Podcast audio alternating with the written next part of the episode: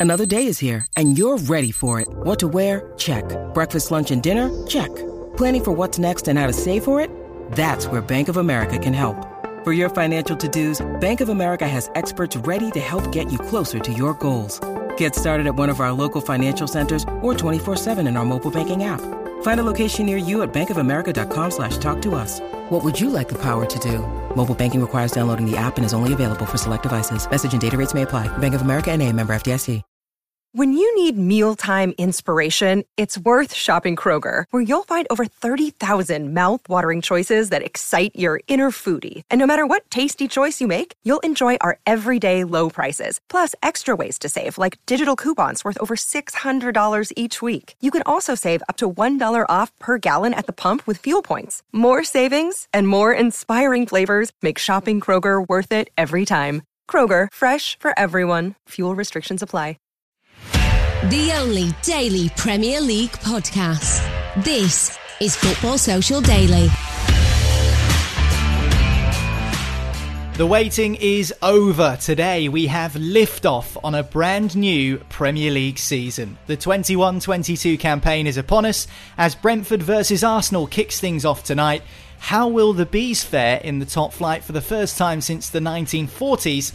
And will Arsenal return to the European stage come May after their first season in 25 years without European football? Those endeavours begin tonight at the Brentford Community Stadium.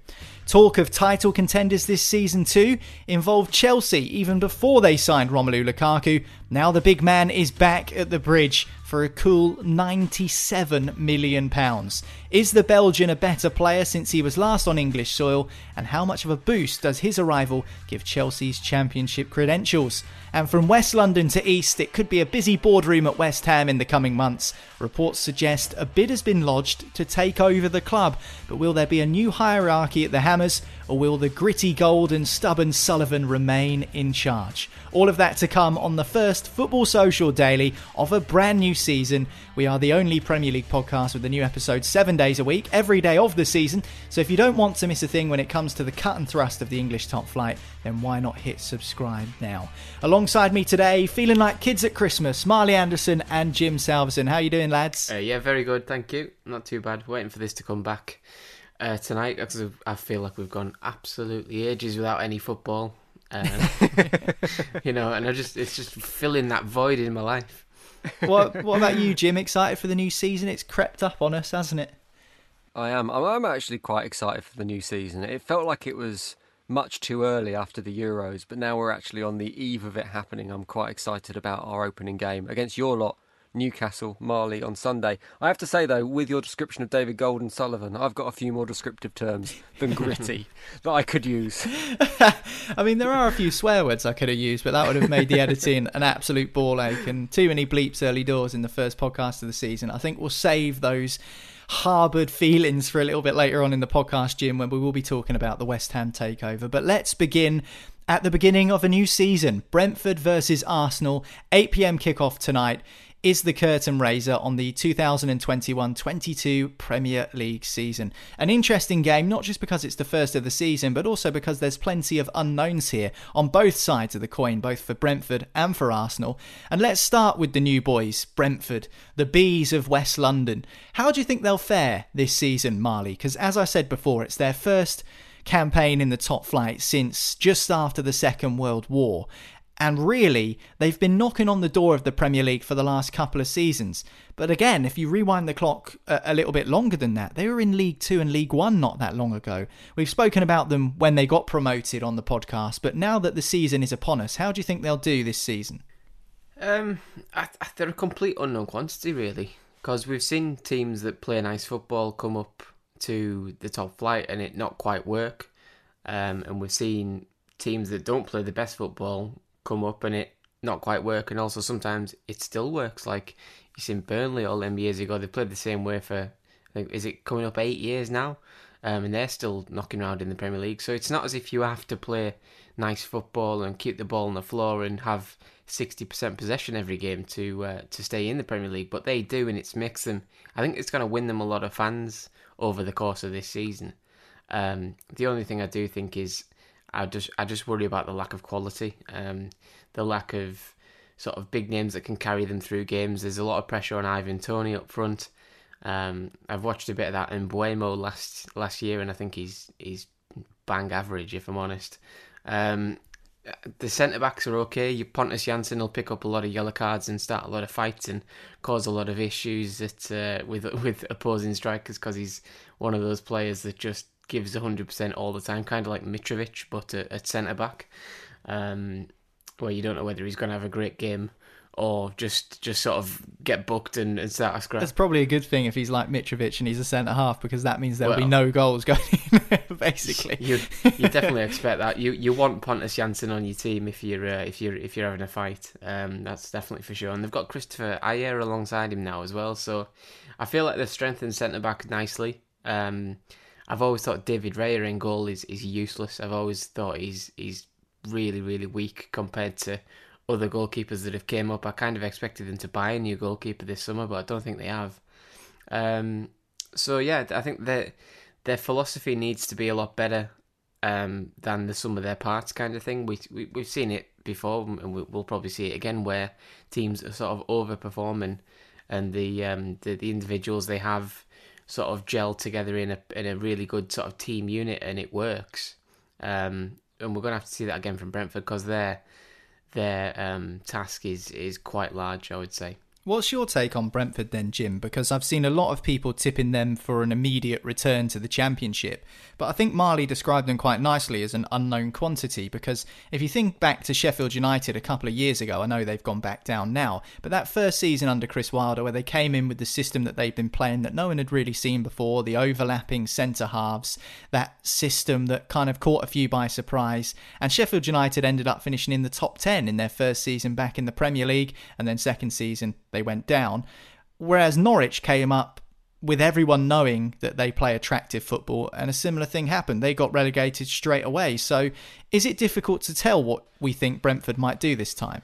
Yeah, I think Mar- uh, Marley called it well that they are an unknown quantity. And I was going to compare them to Sheffield United, actually, because you could easily see them finishing, maybe not 10th, I think that's a bit of a stretch. It's very rare that that happens for a promoted team, but you could certainly see them finishing maybe 13th, 14th, something like that. And equally, you could see him finishing rock bottom with a world, like a, a, record lack of points. So they are a bit of an unknown quantity, which I think has been added to by the way football was last season during lockdown. Because I think as a Premier League fan, as a fan of a Premier League team, I'm very guilty, particularly over the last 12 months, of not necessarily paying much attention to football outside of the Premier League because there was so much Premier League football to watch and consume because all the games were being broadcast live. So I paid less attention to the Championship than I have done in previous seasons. So I feel like, in terms of how I talk about Brentford, I know very little about them and the way they play other than the generalities that of they do play decent football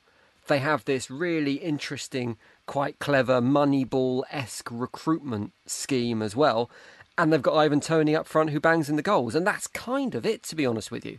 The one thing I would say is my concern for Brentford is the what the recruitment they have done over the summer because they haven't bought in that many players. They've not bought in players with Premier League experience that, as we know from previously promoted teams, you kind of need that Premier League experience in there.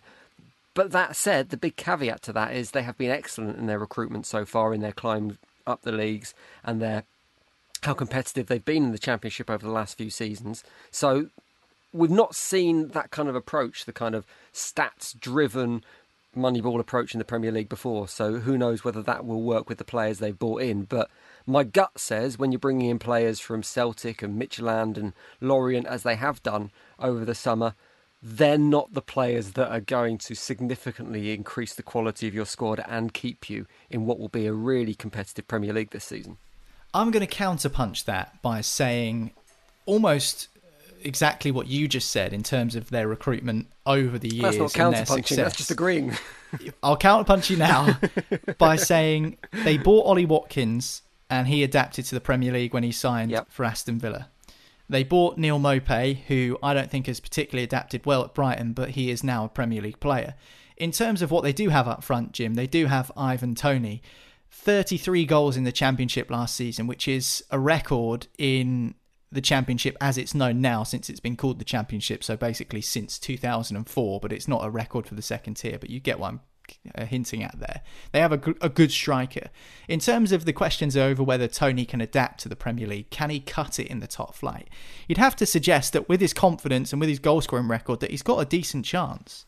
Yeah, you're not rubbish if you score 33 goals in the Championship. It's an incredibly difficult league to play in, and you have to be physical, you have to be strong, but you need to have all the skills that you need as a Premier League striker as well. And as you say, we've seen players come from Brentford previously. I'd add Said Benrahma to that list as well, who of course yeah. was all right at West Ham last season, but seems to be coming in his own in pre-season. I think he's got a good season ahead of him. So you would back Ivan Toney to bang in the goals for Brentford, but it's it's a, it's kind of a squad mentality. It's that squad experience of playing in the Premier League. It's those old war horses, those people who know how the league work that it, uh, it feels to me that you kind of need within your squad if you're going to do well. Ivan Toney does have some Premier League experience, by the way. Mm. He played 12 minutes for Newcastle United in the 2015-16 season, so he's not a complete newbie to the league. But I think but I spoke Toney... to Marley about this, and Marley said he was dreadful back then. Is that right, Marley? Yeah, he he wasn't dreadful. He was just incredibly raw. Like he was nowhere near the, the player he is now. He's just a, a typical example of somebody who just desperately needed to go out and play football and, and find a home um, and sort of flourish himself. And fair play to him. He's, he's worked really hard and he's he's getting the fruits of, of what he's put in now. Um, he's worth 30 million quid or whatever it was, linked with with moves over the summer. Obviously stayed because Brentford came up, um, and he broke broke all the records, the goal scoring records in the championship. So you know, fair play to him. Yeah, I mean it's an interesting situation that Brentford find themselves in. I guess survival, Jim, is just the key goal, isn't it? I think for any team coming up into the Premier League, your season one aim is survival. If you can finish 17th, then that is a great result for your first season. But you take what you take, and if they can finish higher, they will be absolutely delighted. And there are a lot of teams in the Premier League that are going to find themselves battling for the bottom this season. I think although the top half of the Premier League has really strengthened, I think the bottom half of the Premier League has arguably got weaker. And you're going to see teams like Brighton and Southampton and Burnley and probably West Ham with their European campaign and their lack of recruitment. You're going to see all them in amongst that mix at the wrong end of the league this season. So they could get lucky. They could end up staying up, but obviously we'll get a real sense of exactly how they're going to do when they play tonight. Well, Brentford against Arsenal, the curtain raiser. We've discussed the new boys, the Bees. What about Arsenal? Never been relegated from the top flight, record FA Cup winners with 13 titles to their name. But the last time they won the league was in 2004. They were the Invincibles. They didn't lose a game throughout the entire season. Since then, they've had a new stadium and they were a regular top four side under Arsene Wenger, but since then, seems to have unravelled a little bit and they're still trying to find their way back to where they once were. Now, Mikel Arteta at the helm. So, what are Arsenal's goals this season, Marley? We said at the top of the show, this is their first campaign without European football for a quarter of a century. I mean, that just goes to show the standards that Arsenal have set themselves in recent times. Do you think that that will be a help to them this season in their in their quest to get back into Europe? Um, yeah, I, th- I think it should. To be honest, I think the one thing I'm I'm, almost like tempted to write Arsenal off um, because I don't think they've they've got the squad to uh, break into that top six picture, even though that's their that's their sort of remit this season. That's what they've got to try and do. Um, but the one thing that's stopping me doing that is their form at the end of last season, and I don't know whether it was down to other teams being rubbish and taking a bit of a holiday. But I think they won seven out of the last eight games, Arsenal, and it was as soon as they went out the Europa League, they started putting wins together and, and actually looking much better. So I don't know whether it, they burnt out last season or they got sort of the run of the green with with other teams thinking, well, we're, we've got nothing to play for. So I've I've always sort of there's always hope for Arsenal because you know at some point they can they can turn it on and they can find that that sort of top um like sort of fourth or fifth gear where they look very very good but more often than not they stole the car and they're, they're finishing like they're starting games poorly they're conceding silly goals they're not scoring enough they're, they're getting the wrong formation week in week out and they end up you know flirting around mid-table and like, this is a massive I'd say this is probably the most important season in Arsenal's last 35, 40 years, I would say. Uh, I can't remember what they were like in the eighties because I wasn't alive. But um, in uh, in you know since since I've been alive, obviously you know they were challenging for leagues and always winning cups or whatever. And now they're they're without Europe. Um, it's the third or second. Well, two, the, Arteta's what two and a half seasons in now. Um, he needs to really perform this season because if they don't, and if they finish ninth or tenth again, I don't think he's got any excuses. I think he's had time to build his squad. Um, he's had time to pick a formation and, and stick to it and, and find out what's best. And he, if he doesn't do it this season, he simply hasn't done it. So mm. I find it hard to make a case for him to stay. We have hammered Arsenal on this podcast in the past, Jim. Deservedly. Rightly so, I would agree with you in terms of what Marley's just said for Mikel Arteta and his future at Arsenal Football Club, if they get off to a bad start, and let's just say they're in a similar position at Christmas as to what they were last year, not really anywhere near the top half of the Premier League table, and I think, did they finish eighth or ninth in the end? I think it was eighth they finished. If that's still the case come Christmas, you know, is the Grim Reaper going to be stalking Mikel Arteta? Because it feels like everyone wants him to do well, and he's a nice enough bloke, and he's got these ideas. But in terms of time and what a club like Arsenal expects, if they don't get off to a good start, is that death knell going to come tolling for Mikel Arteta? It's really difficult to tell, I think, because logic would say yes, and I think the pressure is on for Arsenal from day one. I think from tonight's game, they need to get off to a flyer to keep the fans happy, and it is a poisonous fan base at Arsenal. We know that they don't like to give new managers time. We know they are hypercritical of any performance, even if it comes one loss in the midst of a 10 game winning streak. They are right on the manager's back. So if the Arsenal fans were making the decisions as to who stays and who goes, I don't think Arteta would be there now. I think he would have been kicked to the curb last season when they were having their relegation battle, inverted commas. That said, I think the Arsenal board have got a certain amount of faith in Arteta to deliver at some point. And I think the understanding it would appear they have with the manager is this is a project and it is progress. And they are a club that requires a little bit of stability and a little bit of structure because since Arsene Wenger left, as you said, the heart got ripped out of that club, the roots got torn up. He was in control of so much of that football club. It needed to settle and it needed to reorganise.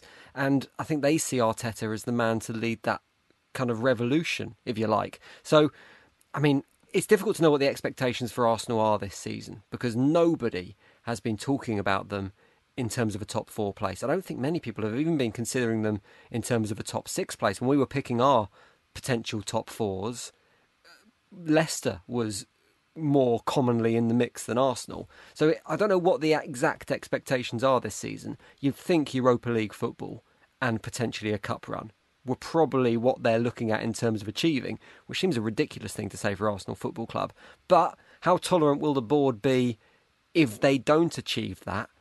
I think they might be okay with it. I think they see it as a project and they see it as a development. So I think Arteta is going to be given a little bit more time as long as the Arsenal fans don't get too angsty. And when they're back in the stadium, that could add extra pressure as well. Are they good enough for top four? No. No.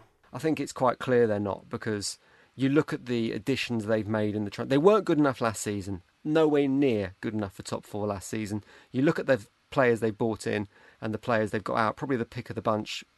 The players they've bought in is Ben White, who I actually think is a pretty solid addition. But as we've seen, defenders that go into the Arsenal defence often forget how to defend for their time at the club. So it'll be interesting to see how he gets on but they're not. But they're not significantly better than they were last season. They haven't made enough progress in terms of transfers in, whereas the other teams around them have pretty much all strengthened. So I think that kind of answers the question.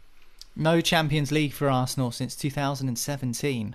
The last four seasons before now, Europa League, this season, no European football at all. It is a slippery slope, they say. Brentford against Arsenal against 8 pm tonight. But a new season, you never really know what the first weekend of results are going to bring. That game starts at the Brentford Community Stadium tonight.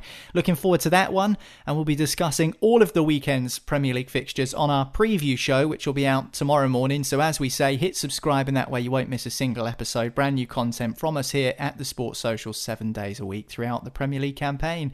Time to take a quick break now. And afterwards, we'll be talking about Chelsea because they've brought Romelu Lukaku back to the club in their bid to try and regain the Premier League title. We'll talk about it next here on Football Social Daily. Football Social Daily. Subscribe to the podcast now so you never miss an episode. Football Social Daily. Find more great sport at sport-social.co.uk.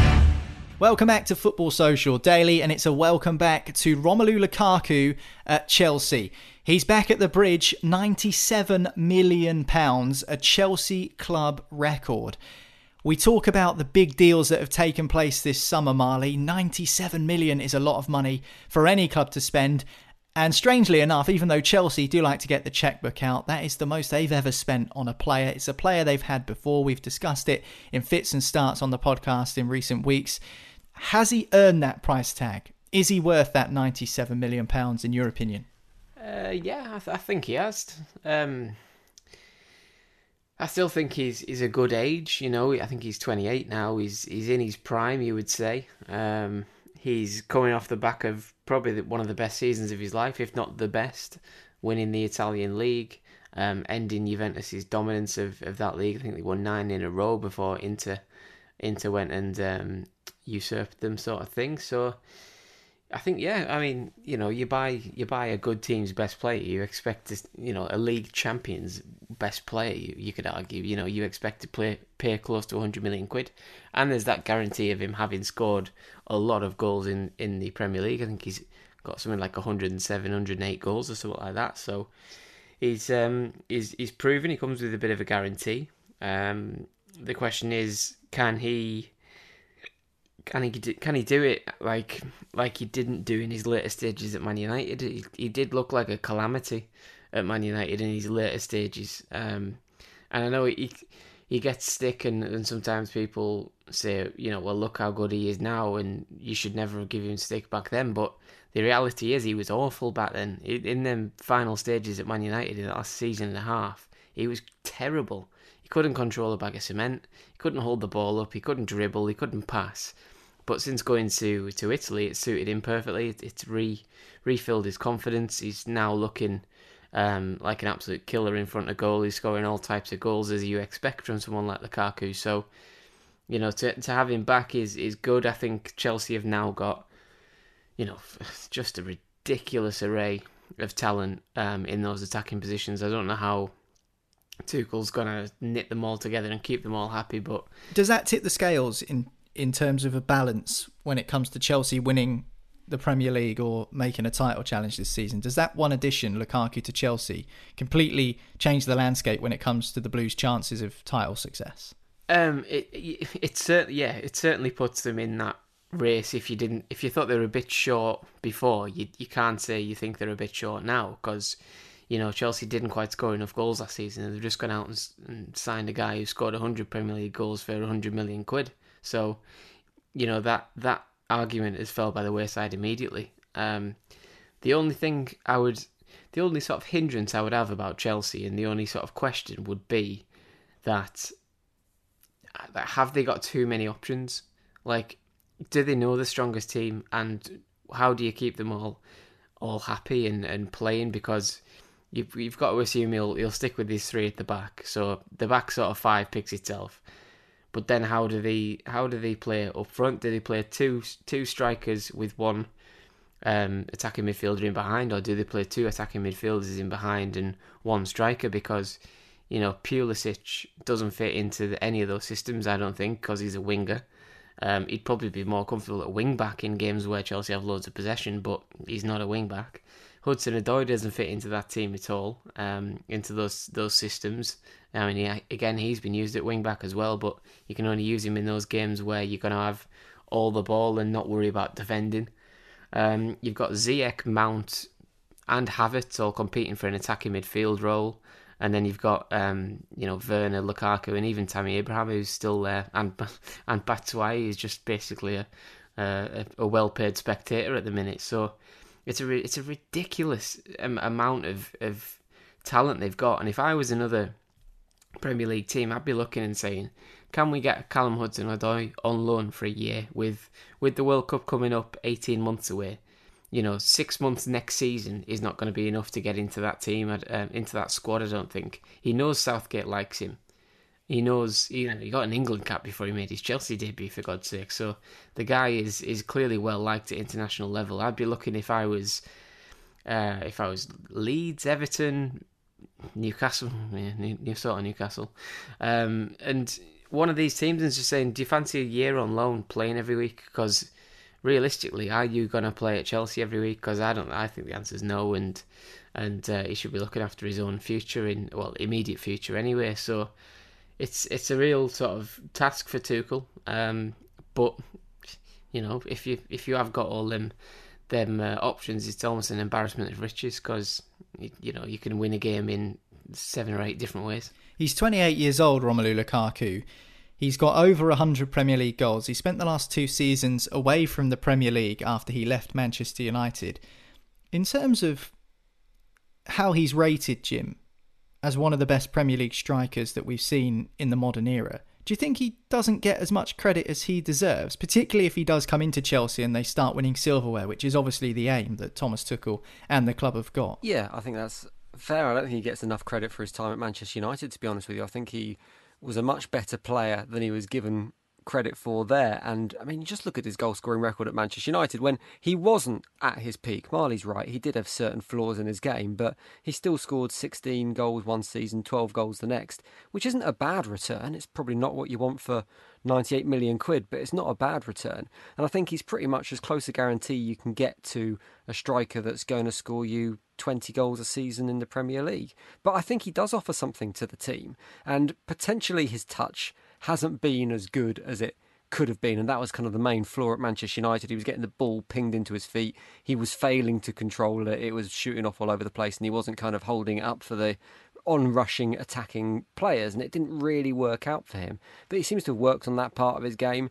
He's come back looking leaner, I think, for Inter Milan. Maybe that's the stripes of the kit, I don't know, but he certainly looks like he's a little bit leaner and fitter than he was at Manchester United.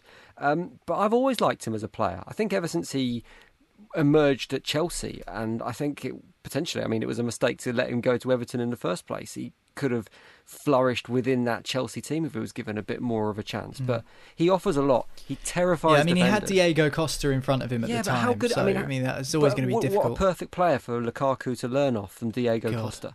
I can I mean, imagine if if Lukaku had picked up I mean, Costa's nasty streak, then God, what a, what a player! Yeah, I mean that's it. Lukaku, Lukaku's almost too nice sometimes, isn't he? For a player of his size and strength, you kind of want a little bit of niggle in there. I mean, he very, I don't, I don't remember a single occasion he's been sent off.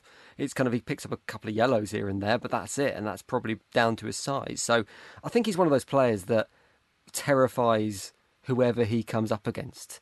And I mean, against my team, West Ham, I seem to remember him scoring pretty much every time time he's played against us. So I, I, I think he's hugely underrated, even for a player that actually has the highest combined transfer fee of any other player in the world at the moment. If you add together all the transfers he's made, he has earned the most money in terms of transfer fees. Even with that status, I think he's underrated, and he's the type of player that will.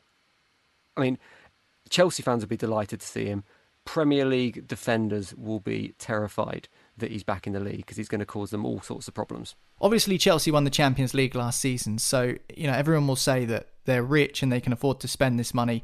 I just wonder whether we would have seen them spend as much on a striker like Lukaku had they not won that Champions League and scooped up that revenue.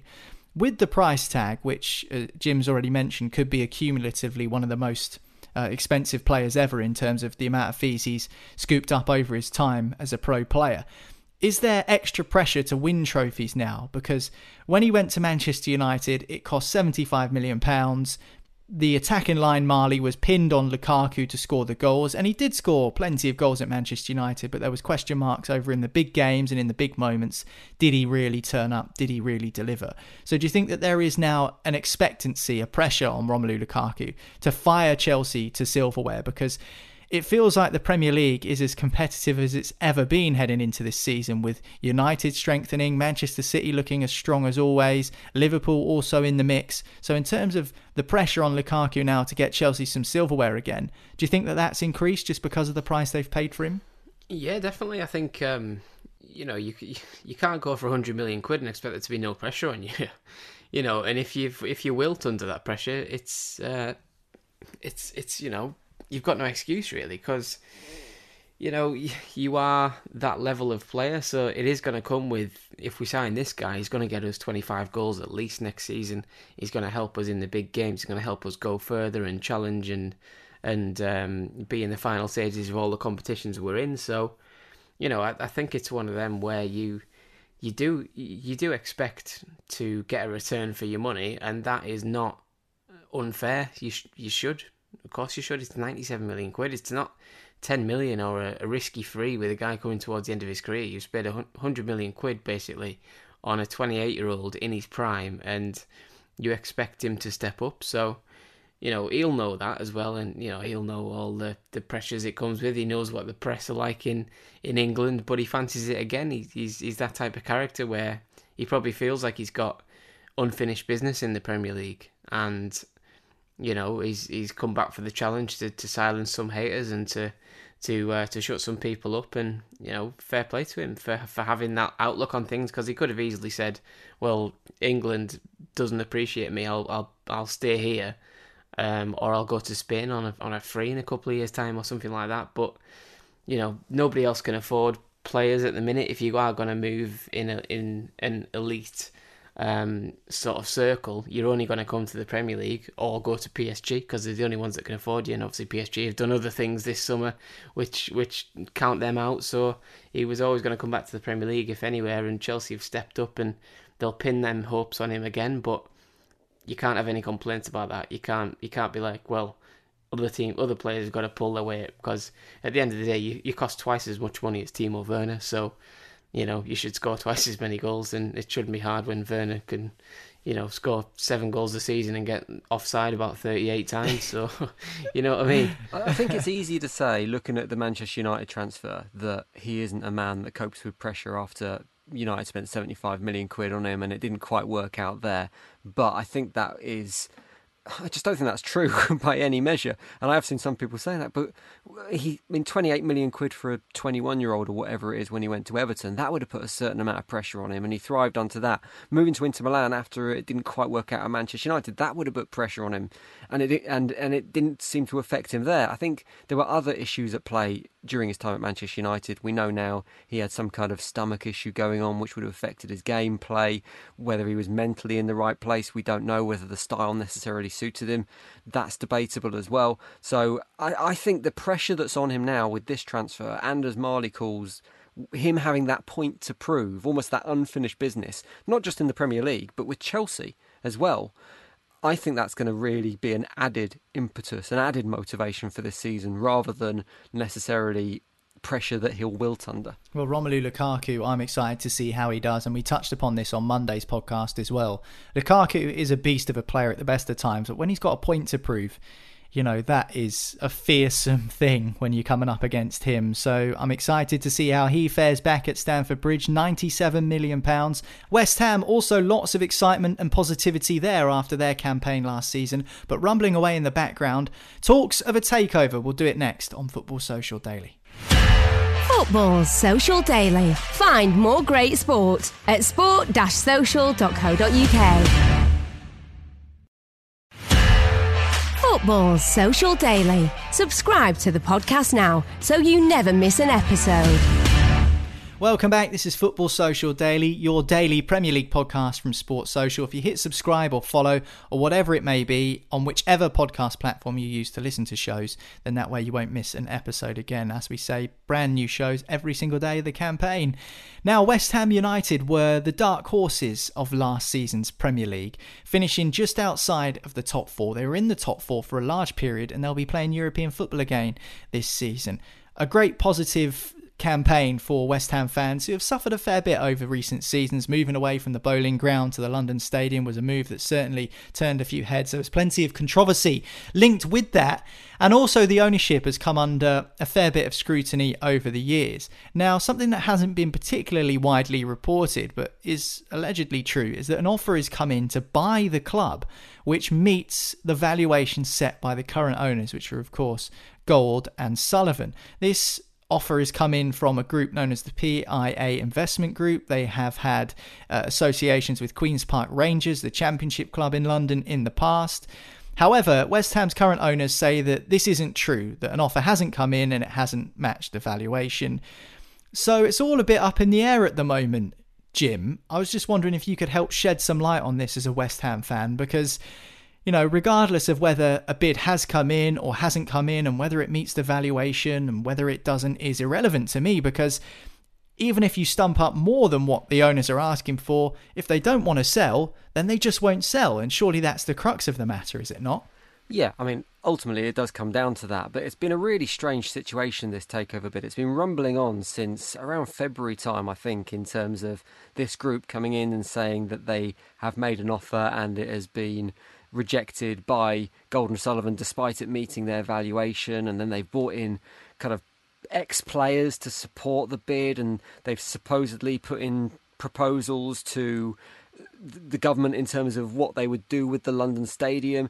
It just seems very, very strange, and I think the whole idea of Gold and Sullivan do they want to sell, don't they want to sell, is probably at the centre of that because they've always claimed that if their valuation of the club was met, they would be happy to sell the club. Now, here you've got a group coming in and saying in PAI, PAI saying, we have met this valuation, we have offered a fair deal, and we have presented proof of funds. And then you've got Gold and Sullivan still saying, no, they haven't, this hasn't happened, la la la, we're not listening to you. So it's difficult to believe who is playing with a straight bat in this scenario. And the kind of my gut instinct is neither are 100% telling the truth. But you're right. At the end of the day, it comes down to you can't sell a car or you can't buy a car if the owner doesn't want to sell. And it's the same with the football club. If Gold and Sullivan aren't willing to part with the club, if they see a future there, then they're not going to accept any offer for it, no matter how big it is.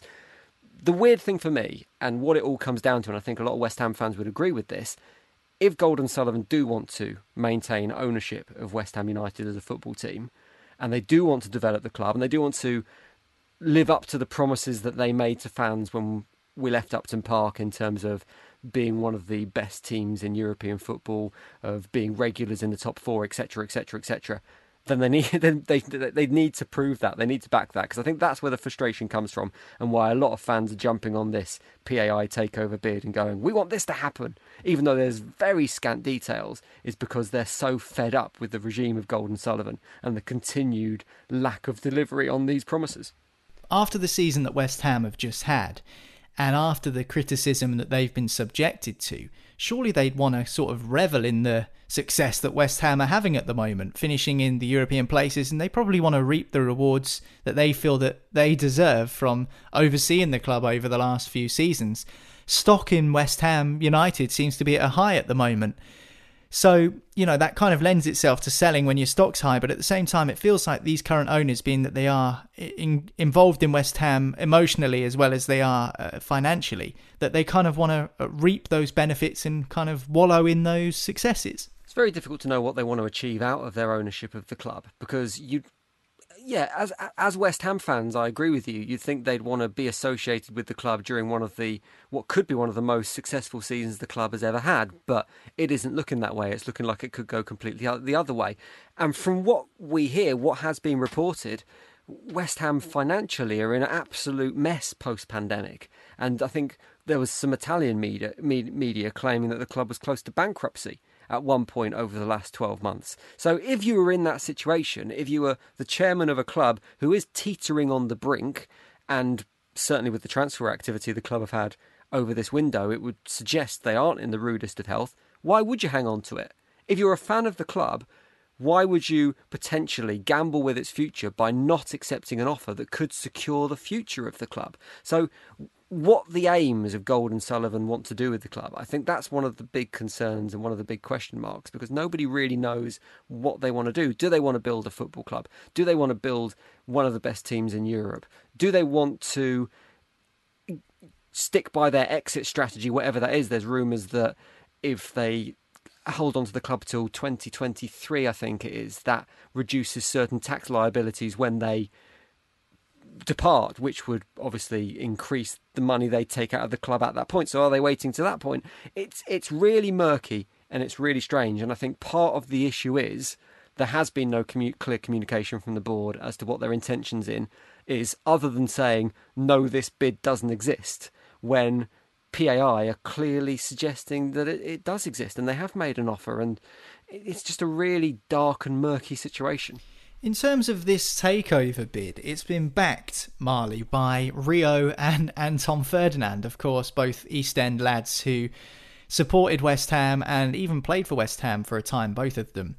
In terms of bids being backed by players, is it just all a PR exercise, or is it legitimate that the Ferdinands have the best interests of West Ham at heart? And that's not me questioning their dedication towards the cause and their passion for West Ham United, but you often see Rio Ferdinand talking about Manchester United on the TV as we.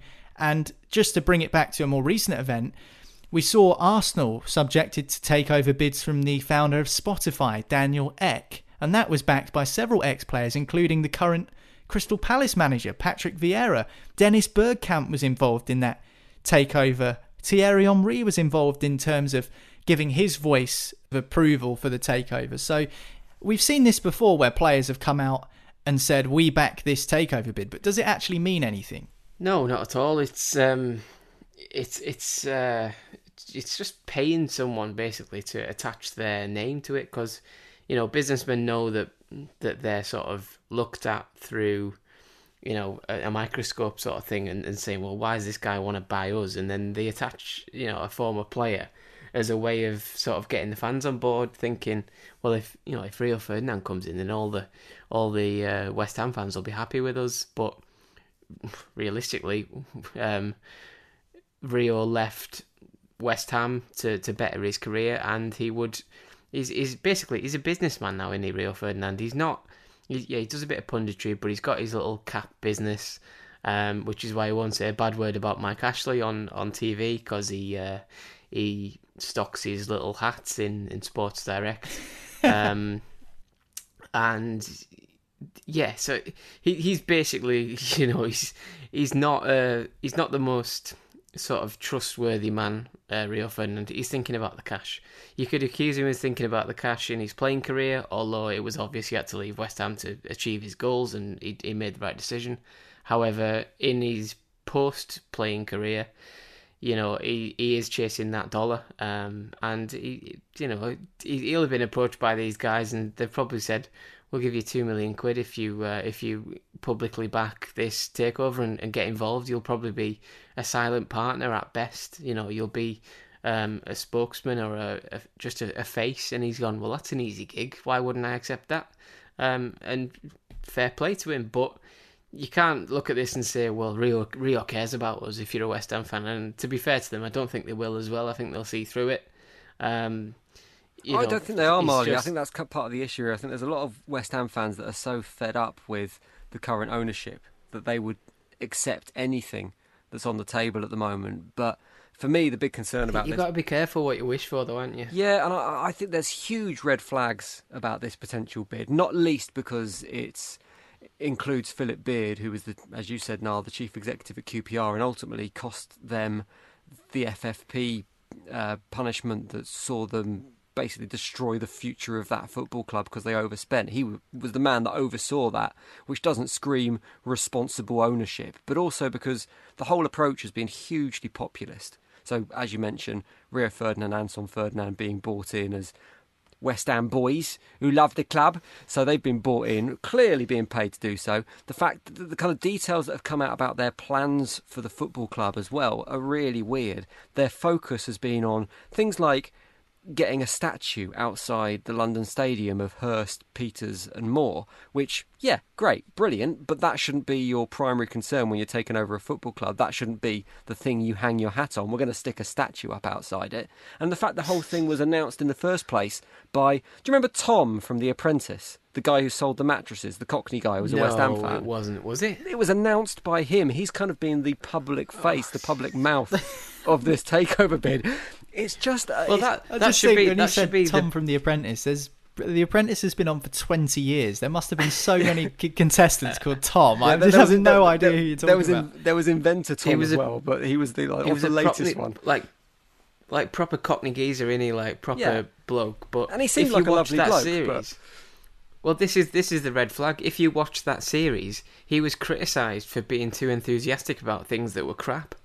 so he, so like, Alan Sugar was like, he's a fantastic salesman, and that's that's great. But also, if you give him, you know, a piece of, he'd roll it in glitter and try and sell it to someone who would, you know, but it's still just something that you ultimately don't want.